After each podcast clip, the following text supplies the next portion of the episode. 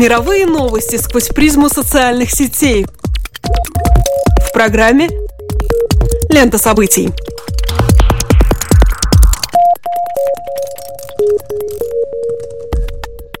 Добрый день, дорогие друзья! Вы слушаете Латвийское радио 4 и меня зовут Алексей Гусев. А меня Роман Шмелев и в эфире еженедельный дайджест онлайн новостей «Лента событий». Здесь мы бросаем наш субъективный взгляд на происходящее и обсуждаемое в мировой сети. Твиттер, Фейсбук – все самое интересное и актуальное в течение следующих 15 минут. Как в Европе, так и за океаном доминирует хэштег «Шарли Эбдо» и его производные.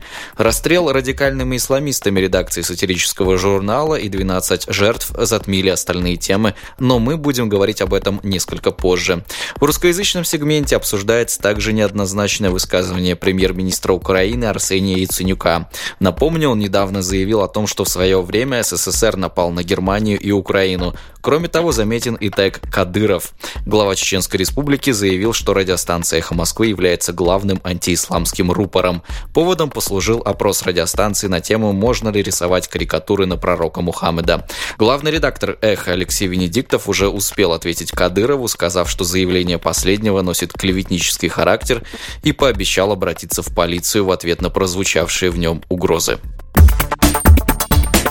Новость недели.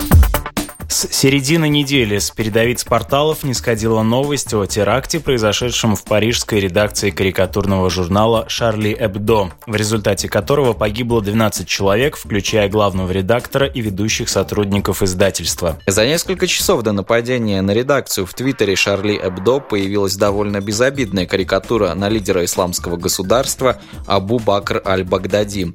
Изображенный в стилистике комикса, лидер группировки пожелал подписчикам всего хорошего. В пятницу вечером антитеррористическая операция закончилась ликвидацией основных подозреваемых в причастности к нападению на издательство. К несчастью, в течение трех дней к списку пострадавших добавилось еще несколько жертв. Террористы напали на Шарли Эбдо, совершая возмездие за оскорбление пророка Мухаммеда, карикатурные изображения которого не раз появлялись на страницах журнала. В частности, французское издание перепечатало скандальную серию датских карикатуристов на Мухаммеда победа, которая вызвала крайне негативную реакцию в мусульманских странах и едва не привела в 2006 году к международному кризису. Шарли Эбдо – антиклерикальное издание, которое концентрировалось не столько на осмеянии мусульманской тематики, сколько на борьбе с религиозным догматизмом как таковым. Кроме того, в журнале появлялись острые сатирические материалы общественно-политической направленности. Через час после трагедии арт-директор журнала «Стилист» Хаким Рансан опубликовал в своем твиттере картинку, на которой белым по черному было написано «Je suis Шарли». «Шарли – это я». Лозунг подхватили в социальных сетях по всему миру. К вечеру 7 января насчитывалось более 600 тысяч постов с хэштегом «Je suis Шарли», и их количество продолжает увеличиваться. Вечером в день трагедии по всей Европе прошли спонтанные митинги. По приблизительным подсчетам, только во Франции на улице вышло около 100 тысяч человек. Кроме табличек с надписями «Шарли» Шарли – это я, свою солидарность митингующие выражали лозунгом «12 человек погибли, 66 миллионов ранены». Свое неравнодушие выразили многие издания. Незамедлительно отреагировали коллеги по цеху, художники, опубликовав в интернете серию карикатур, общий посыл которых сводится к утверждению права на свободу высказывания. Незамедлительная реакция последовала и от политических, религиозных и культурных лидеров мусульманского сообщества, которые поспешили оценить инцидент как порочащий исламскую веру и причиняющий вред образу мусульманства. Подробнее с высказываниями представителей мусульманского мира можно ознакомиться на портале onislam.net, ссылку на который вы найдете на страничке нашей программы в интернете. Наряду с тиражируемым хэштегом «Шарли – это я» набирает популярность еще несколько словесных меток. Во-первых, хэштег «Je ne suis pas Шарли» – «Шарли – это не я», который используют люди, не приветствующие провокативную деятельность журнала «Шарли Эбдо». Сочувствуя пострадавшим, они, тем не менее, считают, что карикатуристы сами навлекли на себя беду чрезмерными высказываниями в адрес верующих. Спустя сутки после теракта появился еще один набирающий популярность хэштег «Жесви Ахмед». Ахмед – это я, посвященный погибшему полицейскому Ахмеду Мирабе, попытавшемуся остановить террористов в момент их нападения на издательство. Охранник и сам, кстати, был мусульманином. 8 января один арабский политический активист в своем твиттере опубликовал следующую запись. «Я не Шарли, я мертвый полицейский Ахмед. Шарли подвергли осмеянию мою веру и культуру, и я погиб, защищая их право на это». На волне всеобщего неравнодушия к теме в российском сегменте интернета появился еще один хэштег, заслуживающий внимания «Je suis Donbass». Донбасс – это я. Надо полагать, что подтекст, который вкладывают во фразу те, кто размещает ее на своих страницах, призван дезавуировать всеобщую озабоченность европейских СМИ судьбами карикатуристов на фоне безразличия к геноциду по отношению к русскоязычному населению на Донбассе, по мнению распространителей хэштега «Донбасс – это я». В европейской культуре еще со времен Сократа карикатура являлась острым оружием идеологической борьбы, а в новое время стала традиционным публицистическим жанром. Карикатура составляет одно из излюбленных орудий Вольтера, одного из основоположников современной французской культуры. В этом смысле симптоматично, что выдуманное высказывание, приписываемое убитому мусульманину-охраннику, является трансформацией вольтеровского «мне не нравится ваше мнение, но я готов умереть за ваше право его выражать». Одного взгляда на внешность убитых карикатуристов хватает, чтобы узнать в их сгорбленной осанке, потертых пиджаках и оправе очков тип французского интеллектуала, сформировавшегося на баррикадах студенческих волнений в мае 68-го. Назвать их работы пошлостью все равно, что приравнять важнейший французский роман эпохи Возрождения Гаргантюа и Пантагрюэль к собранию сальных анекдотцев, пропитанных фекальным смрадом вульгарной публики на потеху. Действительно, едва ли подобная эстетика является услаждающей взор, и в этом как раз и заключается ее отрезвляющая функция. Можно биться в ханжеском припадке над осуждением произведений типа фильма «Зеленый слоник» в стиле трэш, отказывая им в праве называться светлым словом искусством. И тем не менее, такие явления совершенно необходимы для выведения человека из анестезии, в которую его погружает повседневность. Что касается реакции, которая последовала на издательскую деятельность Шарли Эбдо, то не могу не согласиться с публицистом Егором Холмогоровым. Цитата. «Все квазитрадиционалистские ламентации о том, а нечего было оскорблять чувства верующих, совершенно неприемлемы и недопустимы. Франция – светское государство, где свобода слова закреплена как абсолютная конституционная ценность. И в таком государстве кто угодно имеет право сказать о вашей вере все, что угодно, а вы имеете право что угодно сказать о его неверии. Для современной Франции этот принцип свободы слова имеет такое же абсолютно религиозное значение, как для ислама, к примеру, единство божества. Конец цитаты. Я тоже с большим трудом понимаю людей, которые сразу после трагических новостей позволяют себе высказывания в том духе, что жертвы сами повинны в действиях террористов и каким-либо образом спровоцировали последних. Да, авторы Шарли Эбдо работали в жанре злободневной, возможно, не всегда корректной, но дающей возможность пересмотра своих взглядов на актуальную политику сатиры. Каким образом убийство этих людей по причине их профессиональной деятельности может быть оправдано или будто бы рационально объяснено? В данном случае не помогает даже оговорка в том духе, что я, мол, осуждаю убийство, но все равно хочу сказать о неприемлемости религиозных карикатур или чего-либо еще. Даже если вас оскорбляет содержание издания, не кажется ли вам все же несколько неуместным писать об этом, когда тела его авторов еще даже не похоронены? Действительно ли смелое высказывание неоднозначного мнения должно караться расстрелом из автомата и гранатомета? Программа «Лента событий» выражает искренние соболезнования всем родственникам и близким убитых. У этого преступления нет ни объяснения, ни оправдания. Как говорил писатель Курт Вонигут, умение шутить само по себе искусство. Крайне опасное, так как лучшие шутки опасны, потому что содержат в себе долю правды. К сожалению, на этой неделе мы все имели возможность убедиться в реальности угрозы для тех, чьим ремеслом является сатира, а единственным рабочим инструментом – карандаш. Это очень неудобное и страшное осознание собственной незащищенности, ведь гарантии того, что религиозные или другие радикалы не придут на рабочее место и не расстреляют кого-либо из тех, кто не боится высказывать свое мнение, нет. Не нужно быть Кассандрой, чтобы предсказать всплеск исламофобии после всех упомянутых событий. И это, наверное, одно из самых страшных последствий разыгравшейся у нас на глазах трагедии. По-моему, проблему, перед которой оказалось сейчас поставлено французское, да и все европейское общество, лучше всего сформулировал философ Абденура Бидара. Цитирую. «Важнейшая угроза заключается в том, что общество попадет в ловушку и начнет путать ислам и варварство и обвинять всех мусульман в этой дикости.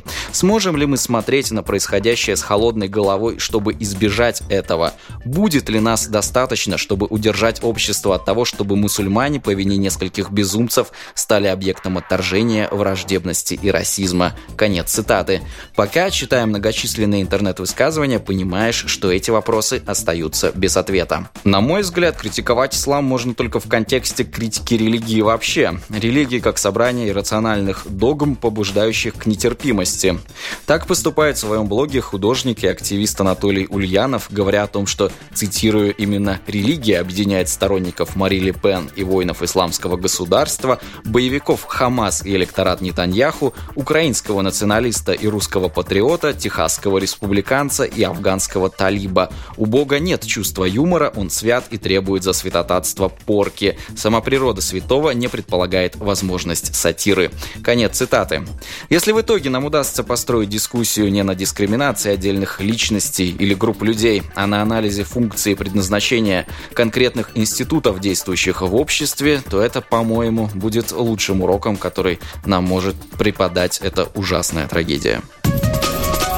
Видео недели. 7 января на YouTube появилось новое музыкальное видео австралийской певицы Сии на песню «Elastic Heart» которая к моменту выхода программы уже набрала 18 миллионов просмотров. Сюжет видео изображает хореографическую борьбу между 28-летним скандальным голливудским актером по имени Шайя Лабаф и 12-летней танцовщицей Мэдди Зиглер. Позже Сия уточнила, что Шайя и Мэдди представляют две версии самой певицы, ее прошлый и настоящий образ. Но не все зрители интерпретировали эту метафору так, как пожелала того артистка. Некоторые усмотрели в пластическом номере аллюзию на педофилию. В итоге Сия принесла свои извинения в Твиттере тем, кому содержание видео показалось неуместным. Лично я с трудом могу увидеть что-либо противозаконное или неэтичное в этом видеоклипе. По-моему, это достаточно интересная, пусть и в некоторой степени провоцирующая работа, а актерская игра и хореография действительно стоят того, чтобы уделить клипу те пять с небольшим минут, которые он длится. С другой стороны, конечно, может быть и иное мнение, и тут не важно, что первоначальный посыл видео довольно довольно очевидно не имеет никакого отношения к педофилии. Скандальная составляющая всегда находится на самом заметном месте и тиражируется в наибольших количествах. Таковы неписанные законы современного интернета.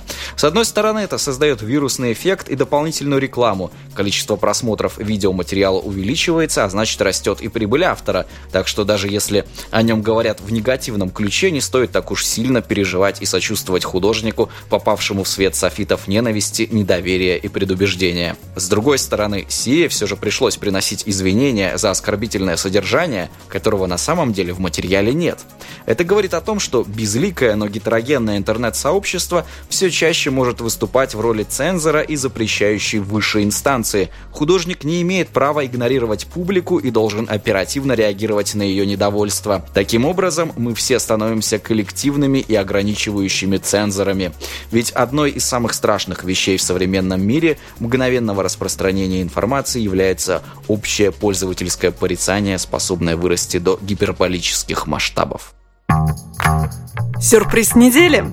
Любите фотографировать себя, а потом делиться своим светлым ликом с миром в социальных сетях? Сюрприз. Вероятность того, что вы можете оказаться психопатом, значительно выше, чем в том случае, если бы вы ответили на этот вопрос отрицательно. Ученые университета штата Агайя провели исследование, в ходе которого изучали привычки и поведение тысячи мужчин в возрасте от 18 до 40 лет. Изучались предрасположенности к трем отклонениям – нарциссизму, макиавелизму и психопатии. Индивиды, которые регулярно выкладывают собственные изображения в интернет, набрали больше баллов по шкале нарциссизма нарциссизма и психопатии. Это, конечно, не значит, что каждый первый производитель селфи в промышленных масштабах обязательно психопат, но антисоциальная предрасположенность, безусловно, имеется, так что скрольте их всех с осторожностью. Глава исследования Джесси Фокс отмечает, что нарциссизм тех, кто сам себя фотографирует, был всегда довольно очевиден. Но теперь у нас впервые есть исследование, которое подтверждает это эмпирическое предположение. А вот то, что они могут еще оказаться и психопатами, это куда более любопытный результат. Госпожа Фокс обещает, что следующим ее шагом будет аналогичный анализ среди женщин. В прессе, печатающие результаты исследования для иллюстрации, избрали скриншоты из фильма по роману Бретта Истона Эллиса «Американский психопат». И это не случайно. Главный герой книги Патрик Бейтман, преуспевающий Япи, который по совместительству является серийным убийцей-маньяком. Бейтман помешан на собственной внешности, пытается довести свое тело до идеального состояния, щепетильно выбирает одежду, которую носит, ужинает только в самых престижных и дорогих ресторанах. Значительную часть романа представляет собой почти списочное перечисление самых различных брендов, которые надевает, употребляет, трогает или еще каким-либо образом использует главный герой повествования. Книга рассказывает о конце 80-х годов прошлого века, но если главному герою дать в руки iPhone, то получится вполне достоверная сатира и на пороки нынешнего времени. Так что упомянутое исследование совершенно точно указывает на прозорливость писателя, который задолго до фейсбуков и инстаграмов успел заявить о том, что чрезмерное потребление и самолюбие самолюбования могут вылиться в страшные формы самой необузданной психопатии. Что это, как не повод хотя бы на секунду задуматься, в момент, когда выкладываемое приложение уже загрузилось и вам осталось лишь нажать на кнопку «Отправить». А я бы хотел поговорить о том, как поглощение следов чьей-то успешности и красоты, коими в том числе являются и селфи, влияет на повседневное настроение. Социальные сети существуют для того, чтобы выражать себя и наблюдать за себе подобными. Это трюизм, но какие из него могут проистекать следствия? Следствия. Те, кто по своему складу являются наблюдателями, должно быть замечали, как при нежном скольжении по ленте Инстаграма или Фейсбука портится ваше настроение, одновременно вызывая два однокоренных чувства – зависимость и зависть.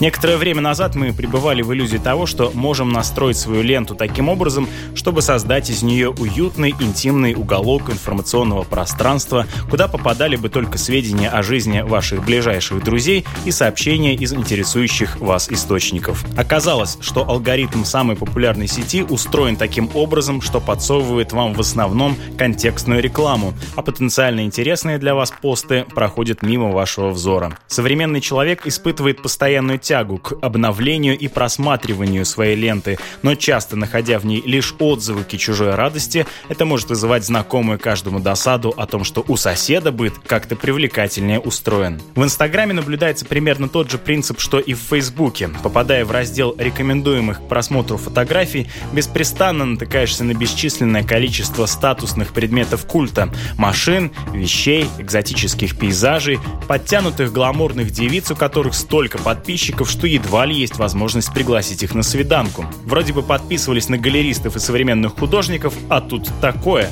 С некоторых пор я, кажется, стал понимать, какие чувства может испытывать женщина с неидеальной фигурой и неидеальной жизнью, пролистывая журнал «Космополитен». Сети превращают нас в вуйеристов и завистников, а эта дорожка, в конце которой каждого из нас может встретить респектабельный, улыбчивый Патрик Бейтман. Удалось подсчитать, что среднестатистический пользователь смартфона проверяет свой аккаунт на Фейсбуке 14 раз в день. Подписывайтесь на наше сообщество на Фейсбуке и следите за выпусками программы «Лента событий» на сайте латвийского радио 4 lr4.lv. А также следите за лентой событий в подкастах Apple. С вами были Алексей Гусев и Роман Шмелев. До новых встреч по ту сторону сетевого кабеля.